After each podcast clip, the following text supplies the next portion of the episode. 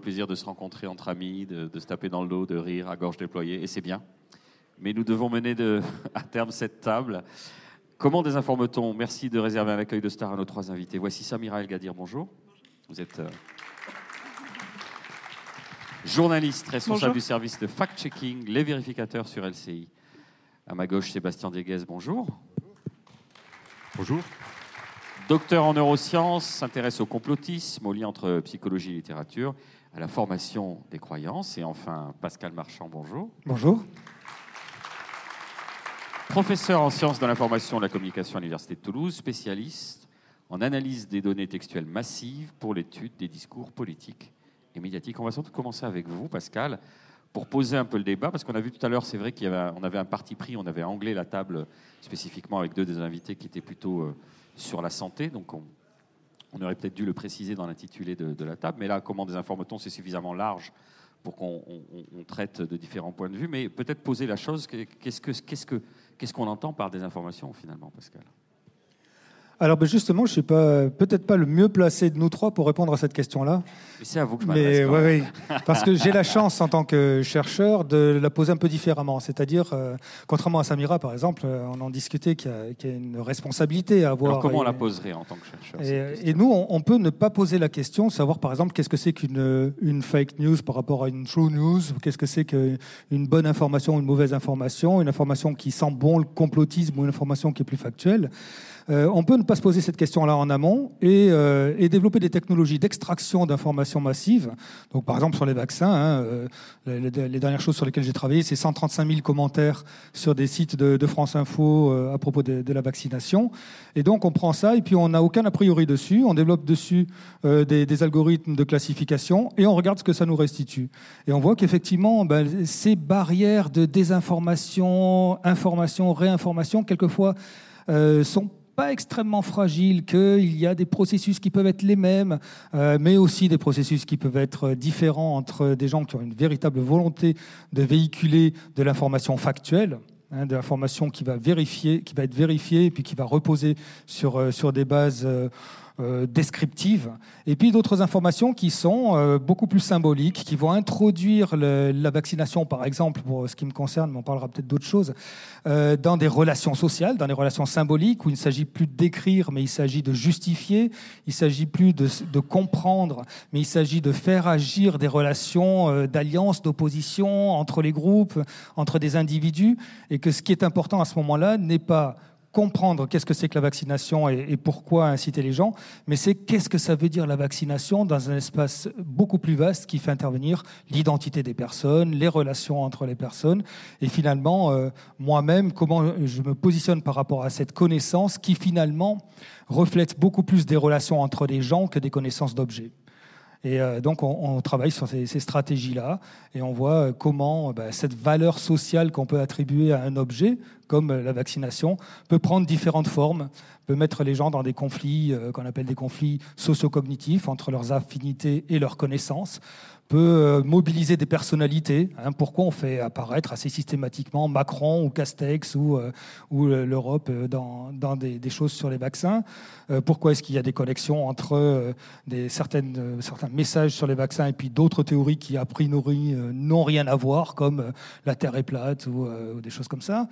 Euh, Comment aussi on peut euh, impliquer alors des, choses plus générales qui, prennent le vaccin mais qui l'élargissent, donc euh, le rôle de Big Pharma, le rôle de, de- des laboratoires pharmaceutiques dans la propagation d'un certain nombre de choses, et puis aussi des valeurs alors très très générales sur la liberté. hein, comment cette question du vaccin finalement va renvoyer à des gens la liberté. Du coup, là-dedans, qu'est-ce que c'est qu'une bonne information ou une mauvaise information? Ça devient compliqué. Hein, c'est des informations qui objectivement ne sont pas de même nature. Euh, le monde serait super bien partagé si. euh, euh, alors, on démontre aussi que Provax, Antivax n'existe pas. Mais bon, on va le dire comme ça pour des questions de facilité. Mais si les Provax étaient dans le factuel et les Antivax étaient dans le symbolique, ça serait, les moutons seraient super bien gardés. Mais là, ça se C'est passe pas du con. tout comme ça. Le- C'est pas le cas. Ah, le non, c'est pas le cas. bon, et par exemple, en indice de violence, on a trouvé beaucoup plus de violence chez les Provax que chez les Antivax. Euh, par C'est contre, contre-intuitif pour le coup, parce qu'on Eh oui. euh, je ça, c'est pensais être dans le camp du bien, moi j'étais tranquille, au chaud. Alors après, se mettre en colère, c'est pas forcément être dans le camp du mal. Il faut revendiquer le droit à la colère aussi. Mais, euh, mais là, quelquefois, effectivement, il y a de la stigmatisation, ce qui est après autre chose que, la colère. Donc, de, votre point de vue, c'est difficile de qualifier euh, ce qui est une, une bonne information ou une mauvaise information?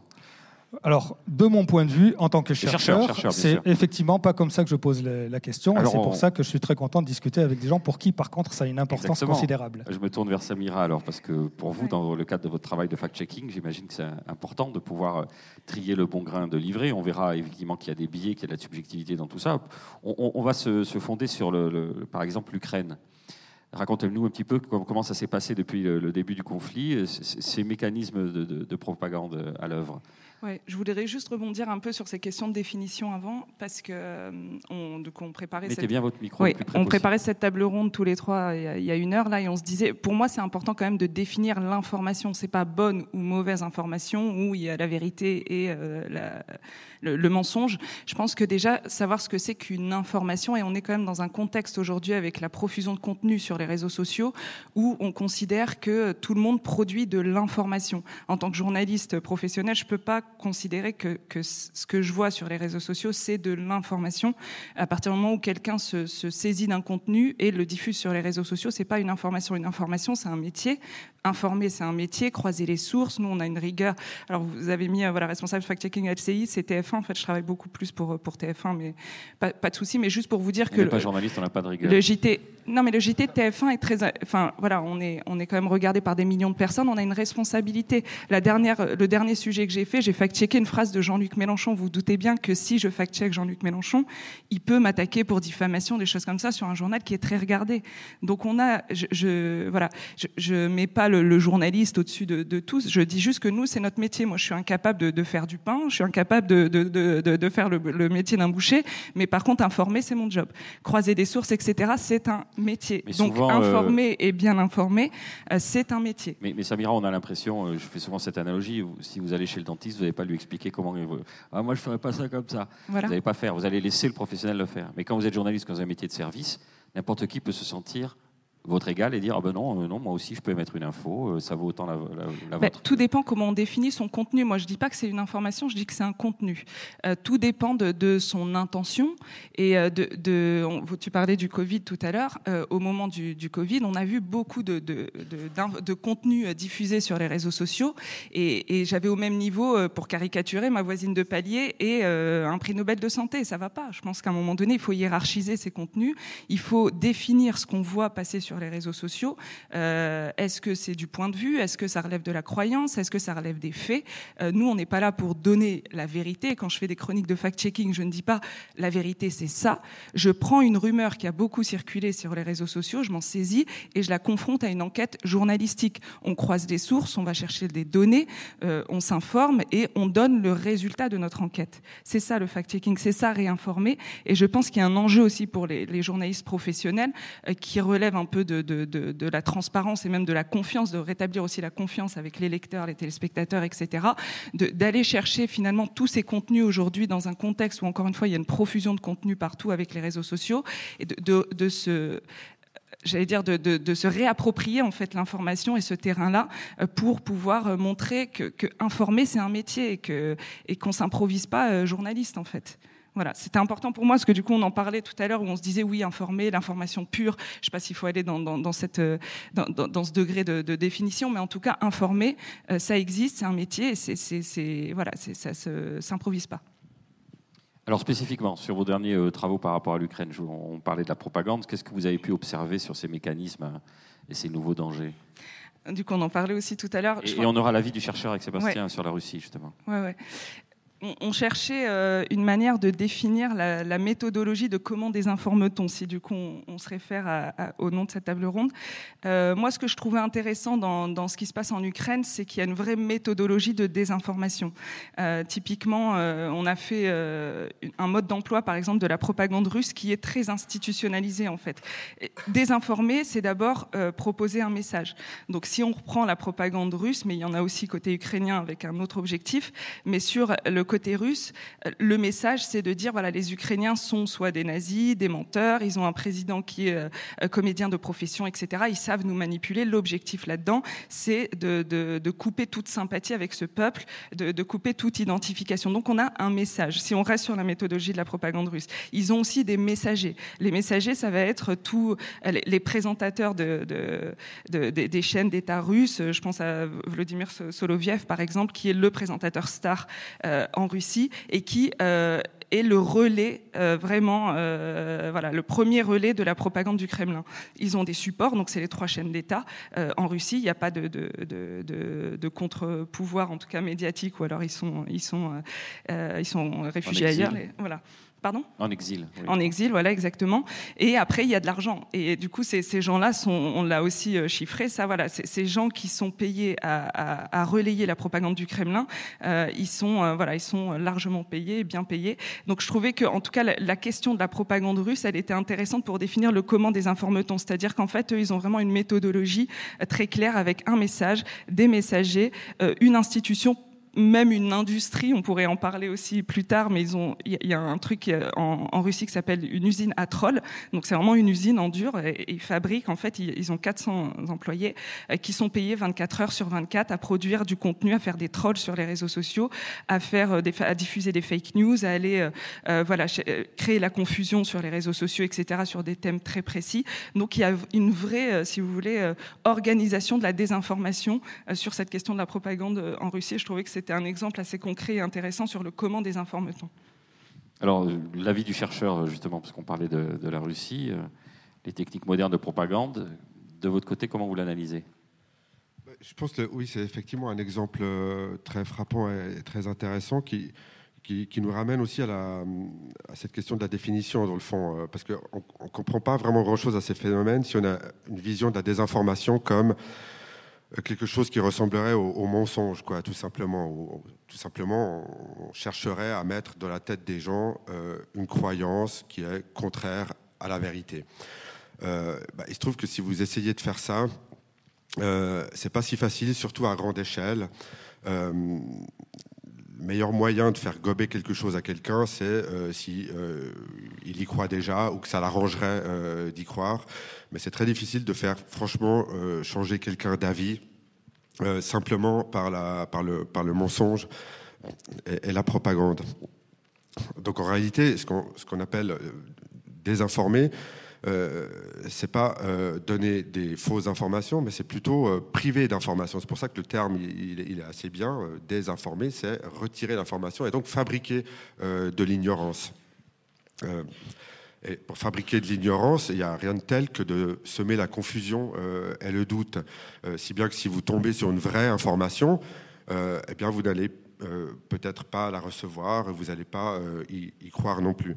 C'est ça la, mécanique euh, contemporaine, en tout cas, de, la propagande, qu'on voit développer à une échelle quasi industrielle dans, au gouvernement russe depuis une vingtaine d'années mais aussi euh, bah, historiquement euh, par l'industrie du tabac, euh, par l'industrie des énergies fossiles, plus récemment par l'industrie de, la viande et du sucre, qui déploie ce qu'on appelle un playbook, une sorte de, méthode pour, grosso modo, défendre l'indéfendable. En fait, quand vous devez défendre vos intérêts face à des données scientifiques de plus en plus solides et convaincantes, eh bien, vous pouvez plus euh, dire des choses comme, par exemple, euh, la science se trompe. En fait, le tabac, c'est très bon pour la santé. Et en plus de ça, le tabac, ça guérit du cancer. Vous n'irez pas très loin avec ça. le mieux, ce serait simplement de mettre en doute la validité des données scientifiques, de remettre en question le lien de corrélation entre tabagisme et cancer, de dire on n'est pas très sûr, de peut-être payer quelques experts pour, pour, pour donc mettre de la confusion plus efficace que d'avoir que d'être frontal avec une affirmation euh, contraire. Parce que euh, oui, euh, en psychologie, il y a un effet qu'on appelle l'effet de la vérité entachée.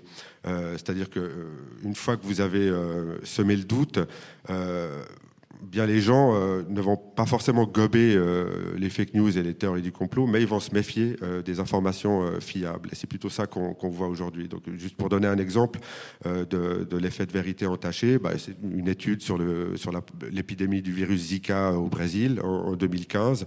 Bah, le gouvernement avait, mis en place toute une, série de une campagne d'information en fait pour écarter les rumeurs et les fake news qui circulaient inévitablement dans, ce genre de situation.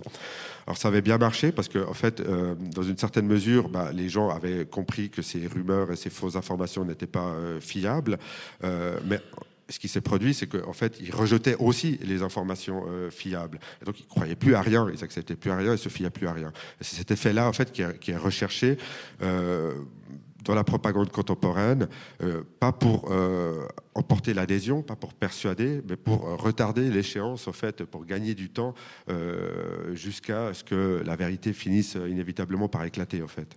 Et Pascal, est-ce que ça se voit, toutes ces manipulations, cette tentative de, confusionnisme, je ne sais pas comment on dit, au niveau de l'analyse textuelle massive, ou c'est plus complexe que ça? Non, ça peut se voir. C'est de toute façon plus complexe, mais parce que parce que euh, l'une des armes des désinformateurs, c'est nous. C'est-à-dire que euh, lorsqu'on essaye quelquefois de contrer les désinformateurs, on véhicule euh, leur propre discours. Et je, disais hier que j'avais voulu tester les, discours complotistes dans les vaccins, et donc je testais par des mots, et j'avais testé le mot mouton. Et ben, le mot mouton était presque plus employé par les pro-vax que par les anti-vax, parce qu'ils disaient il y en a marre de se faire traiter de mouton. Donc, euh, effectivement, quand on relaye nous-mêmes. C'est vertigineux, on a l'impression qu'on perd à tous les coups. Quoi. Alors, non, alors, par contre, non, on ne perd pas à tous les coups. Euh, alors, moi, j'en suis pas à essayer de transformer ça en, en antivirus cognitif, mais, euh, mais quand même, l'intention y est un petit peu. Euh, mais on n'est pas au bout de notre intention. la question, c'est effectivement, les, les, alors surtout quand on a affaire à, des stratégies de type usine à troll, etc., où là, là, on a vraiment une industrie, et puis on, sait qu'il y, a eu Cambridge Analytica, qu'il y a eu tout un tas de stratégies, d'ailleurs, on y reviendra, qui sont, qui sont assez lisibles. Donc, pour le coup, c'est pour ça qu'on peut donner un exemple assez facile. J'imagine qu'il y a des choses plus insidieuses, mais on y reviendra. Oui. Non, mais voilà, donc effectivement, là, il y a une véritable organisation et en plus, on a pu mesurer l'efficacité. Donc, et ça, il y a des choses qu'on peut repérer, d'ailleurs, il y a des choses qu'on a repérées. Alors qu'on repère soit au niveau des contenus, soit au niveau aussi des, communautés, hein, c'est-à-dire euh, euh, qui euh, tweet quoi à qui. Et donc là, à partir du moment où on croise les, communautés de, circulation de tweets avec les contenus qui sont véhiculés, on arrive à avoir des diagnostics un petit peu plus précis qu'en s'intéressant uniquement aux communautés ou uniquement au, au contenu. Est-ce qu'il y a des invariants finalement dans, tous ces, commentaires de, manipulation? Qu'est-ce qui Alors on, en cherche. On en cherche. Alors là-dessus, moi, je travaille plutôt sur le complotisme, mais euh, tiens, on, m'a mis un, super, euh, super euh, tampon ce matin, hein, comme par hasard, et comme par hasard, est, considéré comme l'un des, invariants possibles. Donc là, c'est tout un travail qu'on est en train de mener et qui est compliqué parce qu'il faut éliminer pas mal de, choses autour euh, c'est-à-dire qu'on ne peut pas en rester simplement à une formule, sinon comme mouton, on va trouver des, ambiguïtés ou des gens qui l'emploient alors qu'ils ne révèlent pas une, véritable intentionnalité. Et puis il y a aussi euh, quelque chose, alors euh, d'une langue à l'autre ou d'une culture à l'autre, ça varie beaucoup. en, France, on est beaucoup sur une culture de l'ironie. Et euh, ce qui n'existe pas, par exemple, dans, le discours anglo-saxon, quand on applique les mêmes procédures que nous euh, sur du discours euh, anglophone, par exemple, on a des choses très très cash. alors que chez nous, en France, il y a des substitutions. Hein. On va parler de suédois, on va parler de pierre, on va parler avec des, guillemets, avec, on parlait l'autre jour de, points de suspension, des choses comme ça. Donc, le suédois, ça veut dire quoi? Le suédois, bah, c'est pour dire. ah, il y a encore eu un problème de rodéo dans ma cité, encore un coup des Suédois. Ah, d'accord ok. Donc euh, voilà, c'est des, substitutions. Euh, donc ce qui rend l'approche par, par lexique pas évidente, c'est du coup, alors nous, ça nous a amené à évoluer dans, dans, nos méthodologies. Au lieu de fonctionner sur de la recherche de marquage lexical lourd, comme ça, on va, on va, chercher vers des marquages beaucoup plus fins.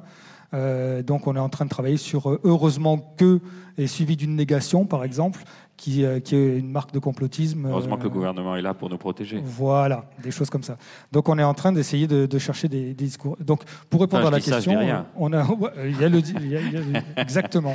ça fait partie des. Je suis pas complotiste, mais Alors si là on l'a pas, mais Ah. euh, non parce que le mot le mot complotiste. Non, non, c'est est- trop, c'est trop red flag tout de suite, c'est plus Ouais. subtil. Il y a d'autres mots que, comme suédois, là, ou int- ou intrigués Ah oui, il y en a- il y a tout plein. Eh ben, je parlais Pierre, par exemple, le prénom Pierre euh, et circule souvent dans, dans, les, dans, dans la, la fachosphère et dans les, dans les sphères euh, Pour complotistes. remplacer un prénom d'une personne euh, raciste. Voilà, ou, euh, une catégorie de une catégorie de personnes. Ça cible pas forcément un prénom, mais euh, mais c'est euh, voilà.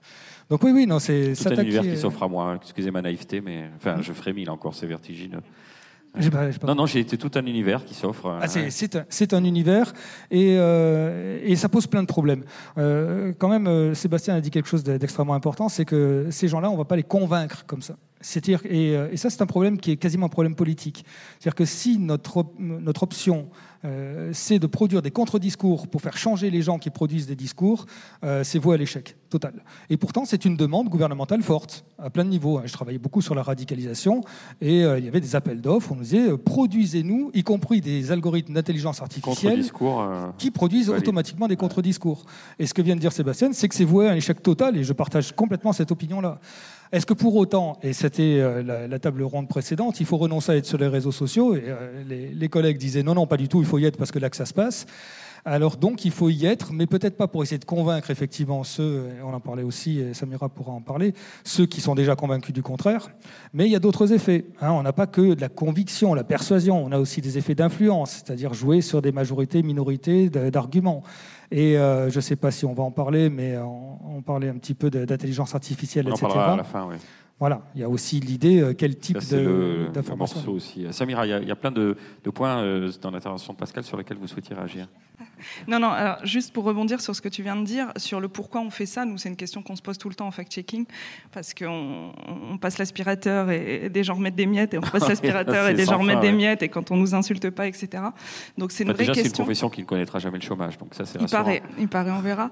Mais en tout cas, sur, déjà sur les cibles, sur à qui on parle, à qui on s'adresse et pour qui on le fait, euh, nous, au moment du, coronavirus, en fait, avec mon service, on a établi une sorte de, profil, en fait, euh, de, catégorie de personnes euh, à qui on s'adresse. Donc, il y, a, une première catégorie de personnes euh, qui euh, vraiment s'appuient que sur les croyances. C'est-à-dire que eux, sur les réseaux sociaux, ils vont pas aller chercher euh, des faits, euh, des chiffres, des choses comme ça. Ils veulent juste aller chercher du contenu qui euh, vont, euh, comment, dire, euh, en tout cas rassurer leurs croyances, etc. Donc Et eux, conforter dans leur. conforter leurs croyances exactement. Donc eux, on leur parle pas en fait. À un moment donné, de toute façon, ils viennent pas nous chercher et quoi qu'on dise, ils trouveront toujours à redire.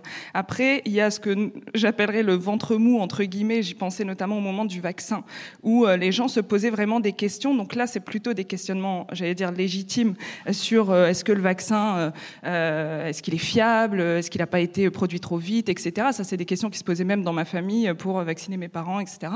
Donc eux, voilà, ils sont, ils, ont des doutes, mais c'est pas, il n'y a pas d'intention derrière de douter euh, euh, d'un- d'un- d'une intention maléfique, etc. C'est juste de se dire, est-ce que moi j'y crois, est-ce que on a assez de données, etc. Donc là, il y a toutes ces questions, ces gens qui se posent des questions légitimes.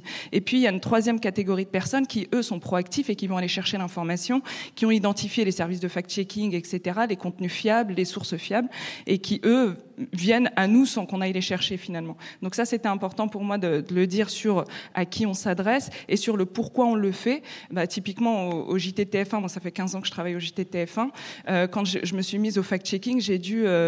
convaincre en fait une grande partie de la rédaction et notamment les, plus vieilles générations qui se demandent pourquoi on y va, pourquoi est-ce qu'on donne de l'écho à des rumeurs, ce que tu disais avec les moutons, euh, à des rumeurs, à des propos qui circulent selon eux que sur les réseaux sociaux, alors que nous on parle, on fait le vrai journal avec les vraies infos vérifiées, etc. Euh, pourquoi faire une chronique hebdomadaire euh, pour parler du vaccin est-il financé par Bill Gates, est-ce qu'il y a des puces 5G, etc. Il fallait les convaincre en fait de leur dire qu'à un moment donné on ne peut plus fermer les yeux sur ce qui se passe. Enfin, je veux dire, voilà, tout le monde est sur les réseaux sociaux, même si nous, notre téléspectateur type, il n'est pas sur les réseaux sociaux, son fils son neveu, son petit-fils, enfin voilà. Et à un moment donné, on peut plus fermer le- le- les yeux sur euh, cette profusion de contenu, etc. Il me semble, après c'est vraiment mon point de vue, que c'est à nous de nous saisir et se le réinformer, c'est-à-dire de nous saisir de, ces contenus, ce que je disais tout à l'heure. Et après, sur Sébastien, ce que tu disais, oui, sur les, climato-sceptiques, je trouvais ça intéressant sur la façon de euh, qu'ont certains, enfin, pourquoi est-ce que euh, on, désinforme, et notamment, tu disais, euh, tu parlais de l'industrie fossile et le fait que parfois l'intention, c'est aussi de retarder les choses, de gagner du temps. Quand on désinforme, pourquoi est-ce qu'on le fait? Et je voulais juste citer un exemple assez concret, je trouve, d'une étude du CNRS qui a analysé 400 millions de tweets sur cette thématique des climato-sceptiques et cherché à, à, à dresser le profil des gens qui, font du contenu climato-sceptique. Et ils ont, ils ont dressé trois types de profils que je trouve intéressants, que je voulais partager avec vous. C'est euh, dans la première catégorie, ils ont des anti-vax, des anciens anti-vax, qui aujourd'hui sont euh, anciens, euh, sont anti-réchauffement climatique. Donc en fait, tout simplement, ces gens, en fait, ils ont comme objectif de créer du buzz, c'est-à-dire qu'en fait, ils ont, si vous voulez, une communauté, ils ont un nombre d'abonnés. Ils se sont rendus compte que c'était valorisant. Exactement. Enfin, je ne sais pas si c'est valorisant, mais en tout cas, ils, voilà. Après, ils sont obligés d'exister. C'est un business, exactement. Donc du coup, eux, leur business, c'est de continuer à surfer sur l'actualité du moment euh, pour faire du buzz, pour gagner leurs abonnés, etc. Donc les anti-vagues sont devenus anti-réchauffement climatique et ils resservent les mêmes ressorts, c'est-à-dire que euh, ce qui était autrefois la, la, la, comment, la dictature sanitaire est devenu la dictature écologique. La le deuxième profil, c'était effectivement une, un profil un peu idéologique. Donc là, ce sont des gens et qui sont financés aussi par l'industrie fossile depuis 30 ans euh, pour euh, pouvoir euh, retarder des réformes qui pourraient avoir lieu sur, pour lutter contre le réchauffement climatique. Donc c'est gagner du temps, ce que tu disais tout à l'heure. Et le troisième, effectivement, c'est un objectif politique. Donc c'est tout simplement de vouloir contrer, je sais pas, Europe Écologie Les Verts chez nous, par exemple. Donc c'est des gens du, du RN ou d'autres d'autres partis politiques qui, qui poussent des contenus pour pouvoir contrer l'adversaire politique. Donc je trouvais que c'était intéressant cette étude du CNRS. Euh. Donc il y a des, les mêmes ressorts, vous dites, c'est des parallèles, c'est les, donc il y a des choses qui se dégagent. Alors, je parlais d'un variant, mais euh, sur le climato-scepticisme, justement, Sébastien. Euh, vous bah, constatez, vous aussi, qu'on utilise les mêmes, les mêmes, arguments, les mêmes... Ah bah oui, euh, enfin dans. On s'est dit c'est quoi le prochain sujet Ça va être la même chose. On le transpose, on est contre et on utilise les mêmes arguments. Ça marche à tous les coups. Ça, ça, je ne sais pas si ça marche à tous les coups. Peut-être ça finira par moins prendre, mais disons que en tout cas, ce que les techniques élaborées euh, de longue date par euh, euh, l'industrie fossile, c'est littéralement les mêmes que celles utilisées par l'industrie du tabac. De fait, c'est même les, les mêmes individus qui ont été euh, recrutés et rapatriés. Pour, ça est bien documenté dans, dans, dans le livre de Les marchands de, de doute euh, d'Oresques et Conway. Je vous recommande. C'est un classique. Et ces marchands de doute ensuite étaient réinjectés dans d'autres formes d'industrie.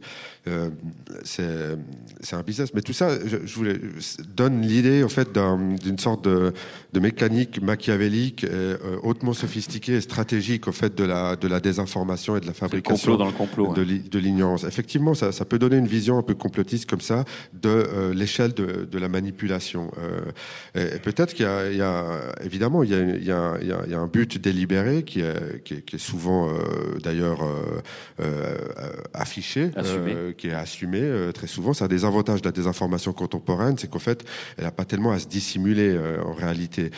c'est les mensonges sont presque des mensonges éhontés. Il s'agit de nier l'évidence sans trop se soucier de d'être démasqué. C'est des faits alternatifs.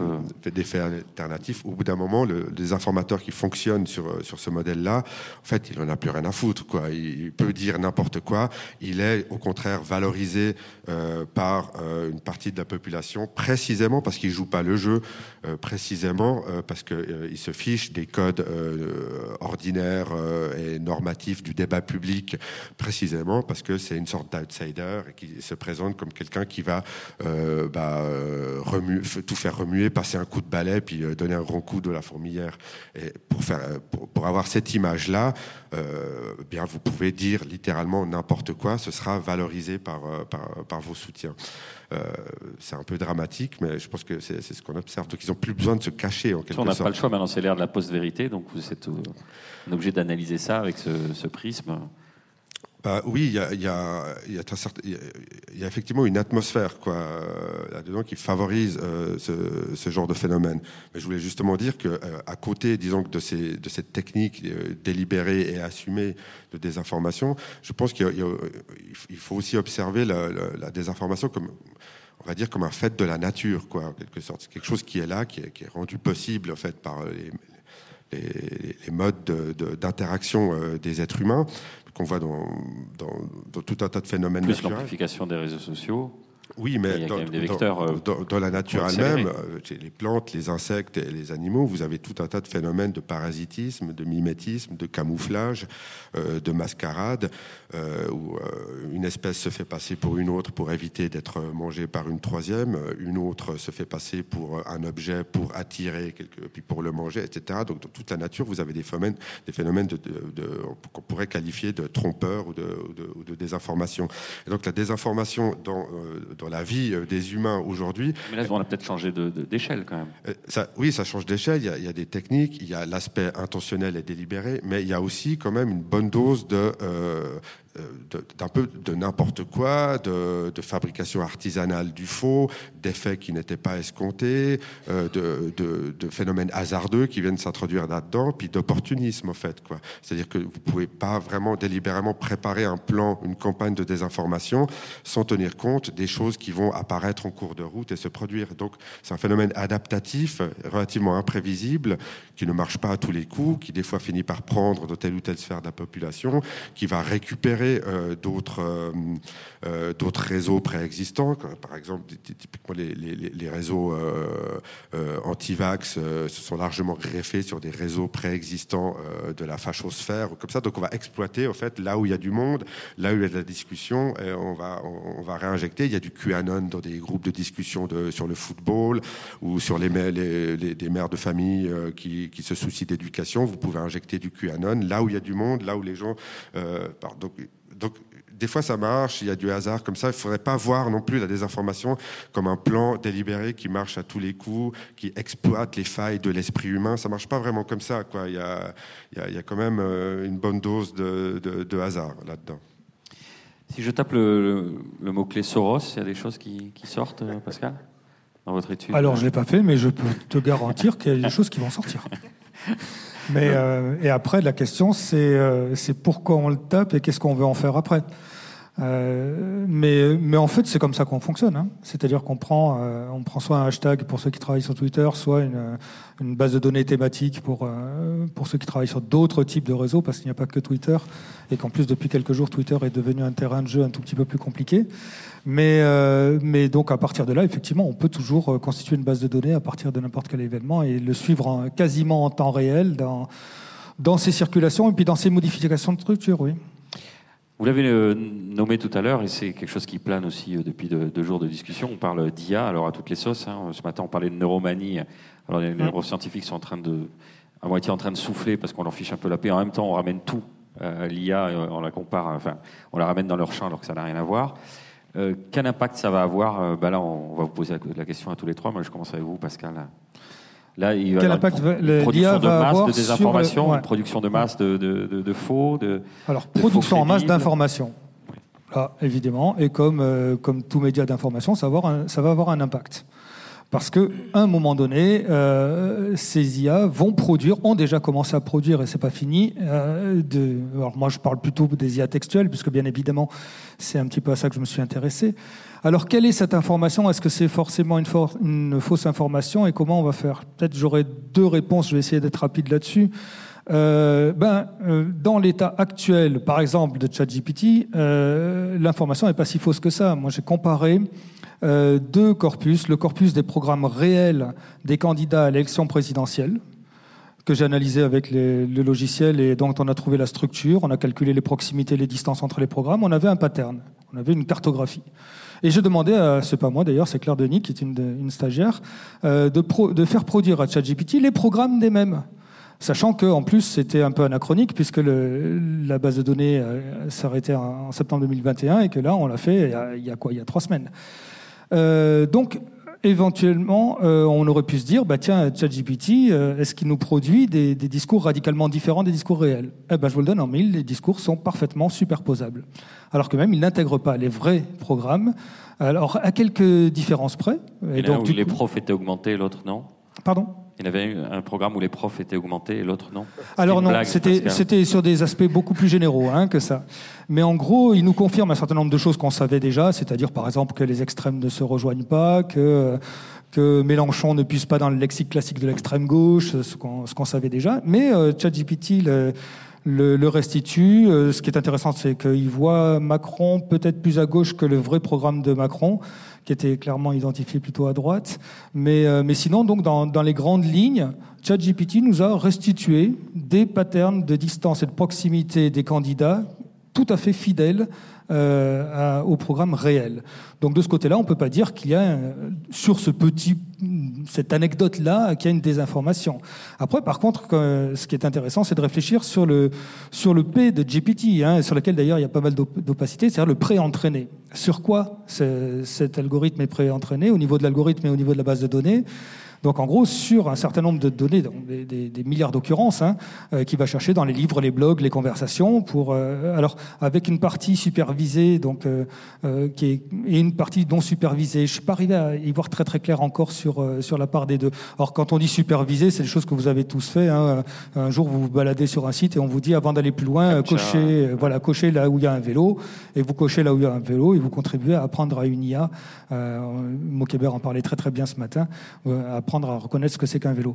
Donc voilà, ça c'est supervisé. Non, supervisé, euh, on parlait de la, notion de réseau de neurones qui est sans doute euh, inadaptée au niveau du terme, mais qui est une, réalité algorithmique. Et donc du coup, le logiciel se forme un peu tout seul euh, en, réseau d'information. Et donc là-dessus, ce qui est intéressant, c'est qu'il va de toute façon puiser dans une base de données qui est la base de données créée par les internautes. Et donc effectivement, la réponse était juste en disant on n'a aucune chance de convaincre un croyant. Aucun argument rationnel n'a jamais convaincu un croyant. Par contre, s'il n'y a que les croyants, euh, et notamment les complotistes, qui fournissent la matière sur Internet, eh ben, ChatGPT va petit à petit refournir la matière qui est déjà. Du coup, la nécessité d'être présent sur les réseaux avec d'autres types de, discours euh, se pose encore plus avec l'intelligence artificielle qu'elle ne se posait, de, mon point de vue, il y a encore qu'un an ou deux, où on pouvait effectivement euh, avoir le raisonnement des boomers dont je suis, en disant mais de toute façon tout ça c'est sur les réseaux et, euh, et on n'a rien, c'est pas un terrain de jeu pour nous. Quoi. Alors Samira, à votre échelle, de, la fact-checkeuse. Ouais, Moi, je vais plutôt parler du coup de l'intelligence artificielle euh, en images, et notamment avec la sortie de l'outil euh, Midjourney, enfin de la version 5 de Midjourney, la mi-mars, qui nous cause vraiment euh, des soucis. en tout cas, on, s'interroge beaucoup. Le fameux pape en doudoune ou... Le pape en doudoune, Macron, euh, voilà. Alors autant le pape en doudoune et Macron sur un tas d'ordures, bon, il y a un, une dimension euh, parodique qui euh, nous fait pas douter. Mais quand on voit des, des euh, fausses photos créées de toutes pièces par avec l'intelligence artificielle de manifestations, de d'une personne âgée agressée par la police, etc., qui là aussi est créée de toutes pièces, là, ça nous interroge nous en tant que journalistes. Pourquoi? Parce que les outils qu'on utilise habituellement pour vérifier les images, je vais vous donner deux exemples, mais euh, ce qu'on appelle la recherche d'images inversées, par exemple, ça c'est un truc qu'on fait tout le temps. Quand on voit passer une image et qu'on nous demande de la vérifier, euh, sur les réseaux sociaux, on fait ce qu'on appelle une recherche d'image inversée. On va aller chercher la première occurrence de cette image, la première diffusion sur Internet, les réseaux sociaux. En creusant, on finit par tomber sur la première diffusion et c'est là qu'on voit notamment, par exemple, que parfois elles ont été détournées, qu'elles datent en fait d'il y a trois ans, quatre ans, etc. Là, ça marche plus vu que l'image elle est inédite. Euh, parfois, on va s'appuyer aussi tout simplement, ça relève juste de l'esprit critique, euh, c'est aller chercher euh, des, des, éléments dans le contexte, dans le décor, etc. Là, c'est pareil, il est créé de toutes pièces. Donc, du coup, on peut pas se référer à nos outils ou à nos réflexes habituels. Ça, déjà, c'est un premier point d'inquiétude en tant que fact-checker. La deuxième chose, c'est que bah, c'est juste le réalisme frappant, c'est-à-dire qu'aujourd'hui, la version 5 de Midjourney, si on la compare avec les images qui ont été générées avec la version 1, ça n'a plus rien à voir. Et juste, je cite juste deux journaux qui se sont déjà fait avoir, El País et la Stampa en Italie, qui ont diffusé de fausses images de Marlène Schiappa juste avant les diffusions de ces vraies images euh, dans Playboy, euh, des images complètement fausses, évidemment, et, euh, et, ils se sont fait avoir, en fait. L'image était tellement réaliste qu'ils les ont diffusées. Donc nous, il y a une vraie interrogation sur comment on peut lutter contre ça. Est-ce que des outils demain pourront nous aider? Là, par exemple, on fait une veille sur les différents outils qui nous permettent de détecter l'intelligence artificielle, mais il y a un vrai sujet, en tout cas au niveau de l'image, du point de vue de la journaliste télé que je suis, où on diffuse des images, etc. Et demain, on n'est pas à l'abri de diffuser une image en pensant qu'elle est réelle dans le flot de tout ce qu'on voit circuler sur les, les outils n'existent pas, vous êtes dans cette phase de transition, votre travail ne va pas être facilité pour le bah, Alors, ce qu'on fait, nous, c'est que pour l'instant, heureusement, elle n'est pas encore complètement parfaite, l'IA. Donc, on voit sur certaines images que vous avez dû voir passer aussi euh, des, des, des, gens avec six doigts. Euh, le texte non plus, euh, l'intelligence artificielle ne sait pas bien générer encore les textes. Donc, typiquement sur des fausses images de manifestations, par exemple, on va se, on va se raccrocher à des enseignes derrière où le nom de l'enseigne n'est pas crédible, etc. Donc, on va aller chercher dans le détail, on regarde la texture de l'image, etc. Une Mais course contre la montre parce qu'elle va s'affiner. C'est ce que j'allais dire, c'est-à-dire que ça va tellement vite que c'est une solution à court terme. Alors, il y a quand même, vous en parliez hier, j'écoutais la table ronde qui était super intéressante avec Baptiste Robert qui disait, voilà, euh, il y a des réglementations qui sont en cours. Euh, on est en train de réfléchir à notamment estampiller euh, les images avec un filigrane, les images qui sont créées par intelligence artificielle ou mettre des garde-fous d'un point de vue législatif. Mais voilà, en tout cas, c'est vraiment nous un sujet qui nous inquiète beaucoup. Rapidement, Sébastien, avant qu'on prenne les questions du public. oui, bah, ça, ça va être rapide. Pour désinformer. je, je euh, je suis un très mauvais prophète. Euh, je, me plante quasiment à tous les coups quand, j'essaie d'expliquer. Alors une prévision ce qui va et on prend l'inverse. Donc euh, voilà. Donc je, je sais pas tellement. On peut imaginer. je vous donner deux scénarios extrêmes. Peut-être quelque chose l'un ou l'autre sera correct. D'un côté, euh, peut-être que ça va rien changer euh, dans la mesure où on a déjà bah, des phénomènes de désinformation, des inégalités criantes de la société, euh, des problèmes de populisme, de polarisation. Qu'est-ce que ça va véritablement changer que le faux soit de mieux en mieux euh, réalisé. En réalité, euh, pour tromper les gens, le, faux n'a jamais eu besoin d'être euh, super crédible. tout le temps, les gens ont gobé des choses parfaitement absurdes, compris l'existence de fées dans un jardin ou des choses comme ça. Bah, enfin bon, donc donc c'est pas exactement nouveau. D'un autre côté, peut-être que c'est la fin du monde et qu'on va tous mourir. Euh, voilà. Euh, donc, euh, Mais dit de façon relativement placide par un Suisse, c'est toujours. que je, je sous-estime totalement la gravité et l'ampleur du phénomène. C'est possible. C'est la défaite en chantant. On verra. Merci Sébastien. On vous applaudit tous les trois et on va prendre vos questions. Je pense que dans un quart d'heure, je vais avoir le contre-coup de ce que vous venez de nous dire avec, avec Bonomi. Une question, madame Oui, bonjour. Euh, euh, pardon, Mettez le micro très près, s'il vous plaît, quand oui, j'entends. je ne suis pas très forte en français. Oui, euh, je voulais poser trois questions, trop, rapidement. La première question, c'est dans quelle mesure la désinformation, pas, désinformation russe est-elle présente en France? La deuxième question est représente-t-elle le, le menace? Et la troisième question, c'est comment le gouvernement euh, français, français, euh, comment France se pose à cette menace? Merci. Bah, je vais essayer de répondre rapidement. Euh, sur la, la, propagande russe, comment elle arrive en France Nous, on a analysé notamment plusieurs contenus. Alors, je pense moins profondément que ce que vous, faites, mais euh, mais c'est relayé notamment par plusieurs personnalités politiques en France déjà, euh, et pas que des personnalités politiques. Euh, voilà, des, des, des, des, gros comptes qui relayent souvent des fake news ou des, théories euh, complotistes, etc., et qui reprennent, qui sont vraiment des relais de, de, de la propagande russe. Donc, ça arrive dans nos contenus aussi. C'est un des vecteurs, en tout cas, qui permet à cette propagande d'arriver chez nous. Euh, la deuxième question, je crois que c'était pourquoi quelle menace? Euh, euh, là, je vais citer euh, Marie Pelletier, avec laquelle j'ai discuté de ce sujet au moment où je traitais de la propagande russe, et elle m'expliquait, donc Marie Pelletier, qui est une, prof euh, spécialiste dans la propagande, elle me disait qu'en fait, l'objectif de cette propagande, c'est d'arriver dans le débat politique en Occident. C'est de pouvoir s'immiscer, c'est ce que tu disais tout à l'heure, de voilà, à la fois de créer de la confusion, de s'immiscer dans notre débat politique, donc via ces vecteurs et via ces gros comptes qui les relayent. Aujourd'hui, ils sont chez nous, ils interviennent non pas que pour diffuser des fake news, mais aussi euh, dans les commentaires de certains articles. Par exemple, un article du Point ou un article, Le Monde va faire un article. Ils vont aller dans les commentaires pour créer de la confusion, pour interroger les, les faits qui sont exposés dans les articles, etc. Et la troisième question, c'était comment le gouvernement français intervient là-dessus? Ouais, ça. euh, On, a- on avait un député hier qui nous expliquait qu'il faisait partie d'une commission euh, chargée de. Enfin, il y a une mission pour la Ouais. lutte euh, contre les ingérences étrangères à l'Assemblée nationale. Ouais, mais je crois qu'ils ont, enfin, ils en sont qu'au début, il me semble, des travaux, parce que nous, ils nous ont contactés là-dessus, et je sais pas s'ils ont abouti, euh, voilà, à une réglementation, etc. Mais en tout cas, ils sont conscients du problème, ça c'est sûr, et ils s'en saisissent. Mais après, euh, je suis désolée, je peux pas aller Il y a beaucoup toujours un temps de latence, ce qu'on disait un peu tout à l'heure, hein, entre le moment où on découvre ça. Enfin, la réaction est plus lente, et dans l'intervalle, il y a le, le dégât qui se fait. Une question? J'avais une petite euh, réflexion par rapport aux IA génératives d'images notamment, dont on a des, très, euh, des, des exemples en tout cas euh, assez variés euh, pour ces conférences. Oui, à chaque fois, l'image, on a oublié de le préciser, est générée par une IA. Mais ça se voit, ça se voit. Et euh, Pour voilà. l'instant, parce que l'oiseau de Twitter, il est moyennement Oui, bien il fait, est bizarre. ouais. ouais. Il est bizarre. Ce matin, pour la conférence avec Albert Moukévert, le cerveau sanguignon était particulier aussi. Ouais, c'est- le matin, C'est Willy Lafranc, l'organisateur. Tout, Très bien.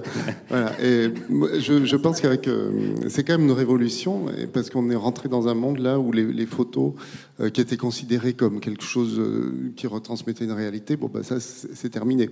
Donc, on est revenu dans un monde euh, d'avant la photo, finalement, où chaque image est un- une illustration, finalement et euh, à laquelle on peut pas faire plus confiance que. Mais c'est pas plus mal parce que pour moi la photo n'a jamais été comme disait Godard la réalité. le cinéma n'a jamais été 24 fois la réalité par seconde. Donc euh, là, on a euh, au moins on est dans une situation où, on sait qu'une image est potentiellement fausse. Donc, on sait euh, pas. C'est ça le problème. ben, on, sait que c'est pas forcément vrai en tout cas. Quand on voit une photo, on se dit ah bah oui c'est vrai. Là on sait qu'on voit une photo, ben on sait pas.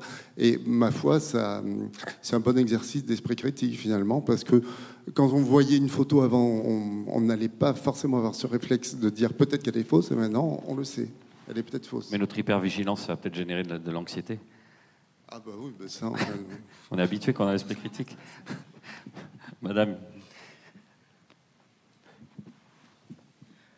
Bonjour, merci pour euh, votre présentation. Moi, j'avais une petite euh, question, remarque. Euh, au début, vous parliez justement de ce que ce qu'est l'un des infor- désinformation et vous parliez du journalisme qui était important et que notamment il y avait beaucoup plus de gens euh, qui allaient sur les réseaux sociaux, sur Internet pour s'informer.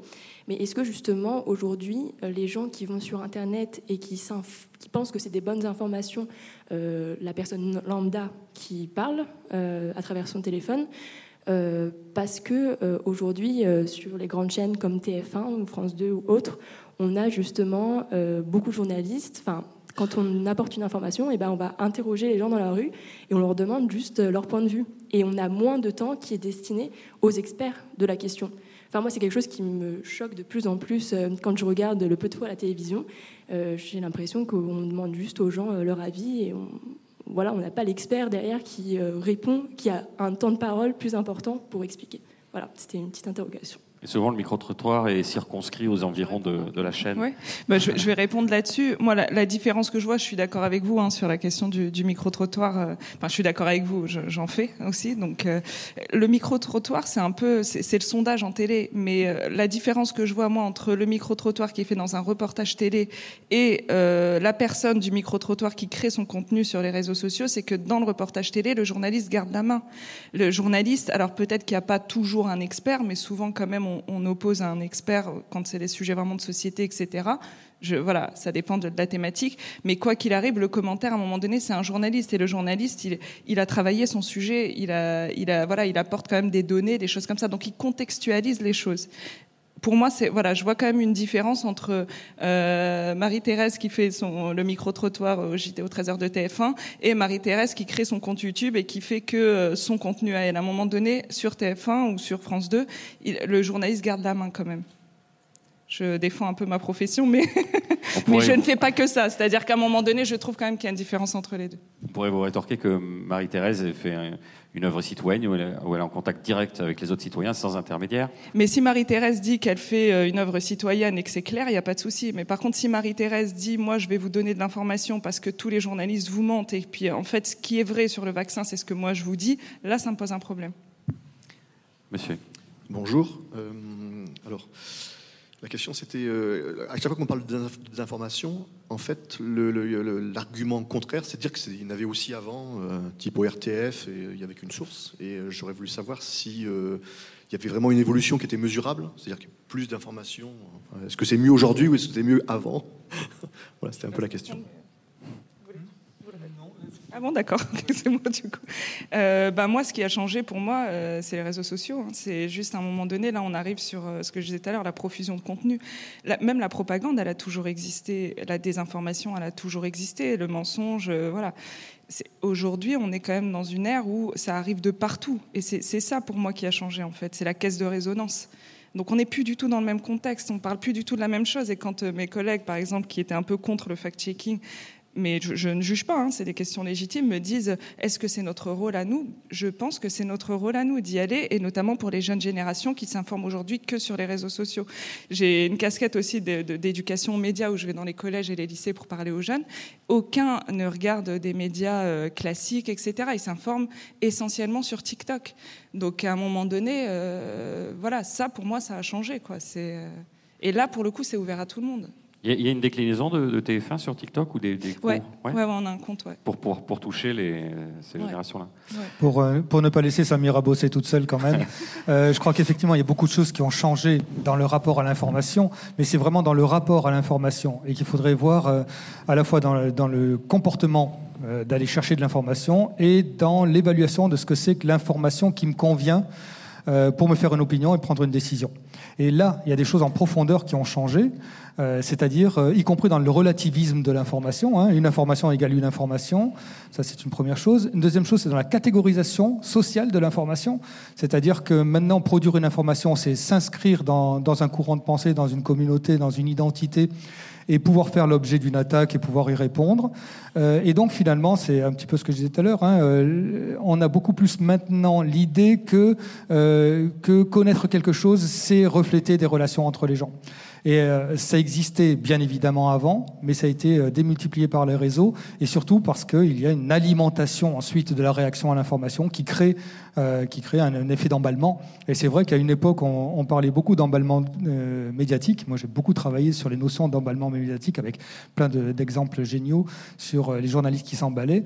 Et maintenant, on en parle un peu moins parce que c'est vrai que si on compare l'emballement médiatique, dont certains exemples ont encore, on parlait d'informations, de, photos, etc., euh, on, est quand même beaucoup plus submergé par des effets d'emballement de, de réseau, hein, d'emballement sur les, réseaux sociaux. Et donc, euh, voilà, je pense que ce qui a changé, c'est cette démultiplication de l'effet d'emballement. Euh, qui, qui, ne, qui ne s'applique plus exclusivement aux médias traditionnels, quels qu'ils soient, enfin de forme traditionnelle, mais finalement à tout le monde. Et c'est devenu une industrie de l'emballement. Madame. Euh, on a beaucoup parlé de la désinformation sur les réseaux sociaux. Moi, je voulais parler de la désinformation dans les médias traditionnels et particulièrement au JT, euh, notamment bah, TF1 puisque vous y êtes, mais France 2 c'est la même chose, avec la présentation euh, systématique du discours du gouvernement, plus ou moins validé par des experts plus ou moins compétents, qui est systématiquement présenté avec une, vraie, impression, et c'est une des raisons pour lesquelles beaucoup de gens de mon âge finissent par plus trop regarder, une impression que le discours gouvernemental ne sera remis en question que s'il y a un emballement médiatique euh, très important de la population. On peut donner l'exemple des retraites, mais on peut donner l'exemple de la majorité des manifs, où la, raison pour laquelle la manifestation est présentée est rarement présentée. Par contre, le discours gouvernemental comme quoi il ne devrait pas être dans la rue, est systématiquement présenté comme si c'était un fait et non une opinion. J'ai juste une question, je vais y répondre, c'est super intéressant. Est-ce que euh, vous regardez le JT ou pas? Vous, depuis, vous, vous, le regardez souvent? Ok. Non, je dis ça parce qu'en fait, souvent, on, nous fait aussi des remarques, mais quand les gens m'en parlent, c'est des gens soit qui regardent pas trop, etc. Et je, vais répondre à, votre question. Le, fact-checking, il y a cet enjeu-là aussi de renouer la confiance avec les gens. Euh, vous parliez de, des retraites. Euh, typiquement, dans les chroniques que j'ai traitées, c'est public, vous pouvez aller sur Internet. On a traité la, la, la question des 1200 euros. Je ne sais pas si vous avez vu passer ça. Donc, la, soi-disant tous les Français auraient minimum 1200 euros de retraite. On a été parmi euh, les premiers, je crois, à questionner cette, euh, ce chiffre et à dire que c'était faux, que tout le monde n'était pas concerné ou qu'il fallait répondre à certains critères. Euh, sur les retraites, et vous m'aviez donné un autre exemple, je sais plus si c'est sur le Covid, en tout cas, il me semble qu'en tout cas, en fact-checking, on est revenu beaucoup sur des éléments de langage du gouvernement et Macron, il est autant fact-checké chez nous que les autres. Et avant même Macron, pardon? Oui, mais il est présenté de manière systématique. C'est-à-dire qu'on est sur du. D'abord, on présente ce qu'il dit comme si c'était un fait, comme si ses paroles étaient une parole d'expert, alors que c'est un membre du gouvernement qui dit quand même, pour l'ensemble des membres du gouvernement, hein, c'est pas une critique pour lui particulièrement, plus d'âneries que de choses intéressantes. Et ensuite, éventuellement, avec un délai qui est le temps du fact-checking, un retour en arrière. Ce qui n'est pas du tout euh, le cheminement euh, qui donne euh, confiance. Moi, si vous commencez par dire n'importe quoi pendant des semaines, et après, au bout de trois semaines, vous me dites Ah, effectivement, on s'est trompé, moi, je regarde plus. Je, pense que, enfin là, pour le coup, dire n'importe quoi, présenter les choses comme ça, c'est pas notre objectif. Ouais, euh, j'arrive pas en fait à me retrouver dans ce que vous dites en fait, mais euh, cette cette euh, cette euh, méfiance on l'a sur tous les sujets. Hein. Et avant la, la, réforme des retraites, c'était sur d'autres sujets. On nous reproche pourquoi est-ce que vous parlez plus de tel sujet ou tel sujet qui ait des lignes éditoriales sur les différents euh, journaux, euh, bah oui, c'est un fait, mais comme dans la science, comme dans plein de métiers, euh, nous, on est le journal qui est censé parler euh, à tous les Français, c'est-à-dire, euh, voilà, on est le plus regardé de France, etc. Donc, à un moment donné, ça se verrait de toute façon qu'on choisisse de faire porte-voix du, du, gouvernement voilà, on reprend les sujets qui font l'actualité, on prend les thématiques qui font l'actualité, on reprend les phrases du gouvernement, des ministres, des présidents, du président, etc. Mais c'était le cas aussi au moment de François Hollande, on nous reprochait de servir la sauce de François Hollande et ainsi de suite. Hein, c'est pas que gauche ou droite. Et je pense qu'à un moment donné, euh, notre objectif à nous, en tout cas en tant que fact-checker, je parler de mon domaine, c'est de renouer cette confiance-là, c'est-à-dire de reprendre ce, ce, ce discours et de l'analyser et de pas dire ils ont raison ou ils ont tort, mais de le confronter comme on le fait pour les opposants politique euh, à euh, l'enquête et à la réalité des faits, des chiffres, etc. Voilà, c'est tout ce que je peux dire là-dessus. Je ne sais pas si j'ai répondu à votre question ou pas. On va prendre rapidement des deux dernières questions rapidement. Euh, moi, c'est assez rapide. Vous, à chaque fois, vous dites les complotistes, enfin les personnes qui véhiculent, enfin qui produisent les, les, les contenus complotistes, on ne peut pas les convaincre. Et euh, les personnes qui les suivent, qui, qui reproduisent, euh, c'est plus difficile. Mais en fait, la question, c'est, euh, je pense qu'il y a une opposition qui est convaincre et persuader, en fait, qui sont pas du tout les mêmes ressorts. est-ce que du coup, donc est-ce que vous confirmez oui ou non que c'est vraiment totalement différent? Comment on lutte dans un cas et dans l'autre? Est-ce que c'est votre boulot? Et si c'est pas votre boulot, à qui c'est le boulot? Donc ça fait quatre questions en une. Merci, merci pour moi. Euh, je vais avoir du mal à répondre rapidement. En gros, j'ai l'habitude de considérer qu'il y a cinq choses. Il y a communication, persuasion, influence, manipulation et propagande. Et que ces cinq choses euh, mobilisent non seulement des outils différents, mais en plus des ressources cognitives différentes. Dans certains cas, on va s'adresser euh, au niveau de l'opinion, dans d'autres cas au niveau de l'attitude, dans l'autre cas au niveau des représentations sociales. Donc ça va être des actions qui vont euh, porter sur des niveaux individuels de jugement, d'autres sur des niveaux sociaux de jugement. Donc en fait, vous avez raison, euh, on n'est pas obligé de rester sur l'idée qu'on ne convaincra jamais quelqu'un qui croit par un argument rationnel en disant ben, du coup, il n'y a plus rien à faire. Il y a, euh, ça, c'est une chose qui est la persuasion. Mais effectivement, derrière, il peut y avoir d'autres choses. On peut jouer sur l'influence, c'est-à-dire le, rapport de force entre les différentes euh, collectivités. On peut jouer sur les représentations, c'est-à-dire les symboles, les valeurs que les gens peuvent lier à un objet. On peut jouer aussi sur... Euh, euh, qu'est-ce que j'ai dit Influence, euh, communication, persuasion, manipulation. On peut jouer aussi sur, euh, sur l'engagement. On a beaucoup parlé de, de biais cognitifs. Pascal Wagner-Egger est un spécialiste ici. sur les biais cognitifs et notamment les, les tendances qu'on a à continuer dans, la même, dans le même registre d'action lorsqu'on a commencé à émettre une action favorable. Et donc, voilà, effectivement, les choses sont plus complexes. Et la, dire, la limite, c'est que bah, c'est complexe et qu'il faut scoltiner la complexité. L'avantage, c'est qu'on n'est pas, pas condamné à avoir perdu ce combat-là à l'avance.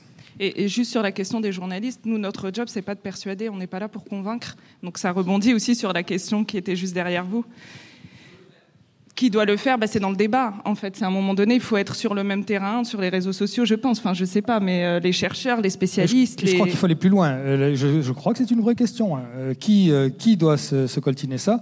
Alors, je lance un truc comme ça. hein. Euh, Il y a eu récemment, donc il y a un mois à peu près, les, assises nationales contre les dérives sectaires organisées par euh, l'ami Vilude, qui a été rattaché au comité interministériel de prévention de la délinquance et de la, radicalisation, qui lui-même est un service du ministère de l'Intérieur.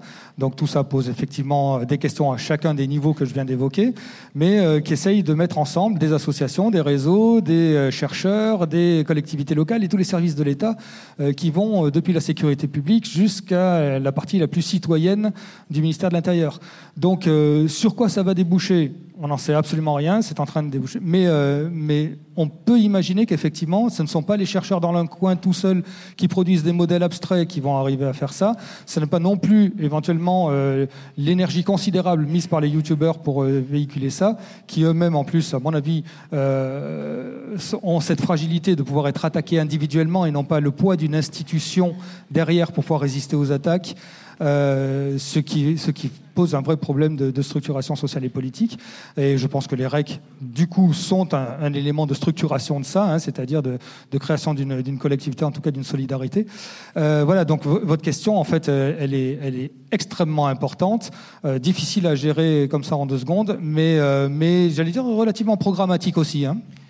Sinon, on, doit rendre évidemment la main. Vous pouvez le voir. Hein. Je- ne va pas disparaître tout de suite, Pascal. Oui, vous allez au burger tout à l'heure. Vous achetez un burger, c'est ça? Non, je blague. Euh, la conclusion rapidement, Sébastien, parce que ça piaffe derrière. Fantine et son équipe Très bien. Bah, pour répondre à la, à la dernière question, moi, je, je voulais peut-être donner un message un peu euh, de- d'espoir, ou je sais pas, mais je, je rappeler que les, les gens changent d'avis, les gens changent tout le temps d'avis. Vous tous ici, vous avez changé d'avis de nombreuses fois dans votre vie sur tout un tas de trucs, et vous changerez d'avis à l'avenir sur tout un tas de trucs. Simplement, quand les gens changent d'avis, Parfois, ils s'en rendent même pas vraiment compte. euh, Ils pensent qu'ils avaient toujours été de cet avis-là. Il y a des effets d'illusion comme ça. Mais on peut changer d'avis. Simplement, ça prend euh, parfois un peu de temps. Donc, l'idée qu'on peut persuader quelqu'un ou le convaincre sur le champ, bon, ça marche pas euh, à tous les coups, quoi. hein. Ça marche même quasiment jamais. Ça dépend des sujets. Mais peut-être que causer à quelqu'un, ça peut mettre une petite graine qui va faire son job. Peut-être dans deux mois, cinq ans ou dix ans, ça aura servi à quelque chose. On peut causer aux gens, on peut essayer de convaincre, on peut essayer de parler. Ça, ça a peut-être un effet. Merci. Sébastien Dieguez. Merci à nos invités qu'on applaudit à nouveau. Merci beaucoup. Merci à vous pour vos questions très intéressantes.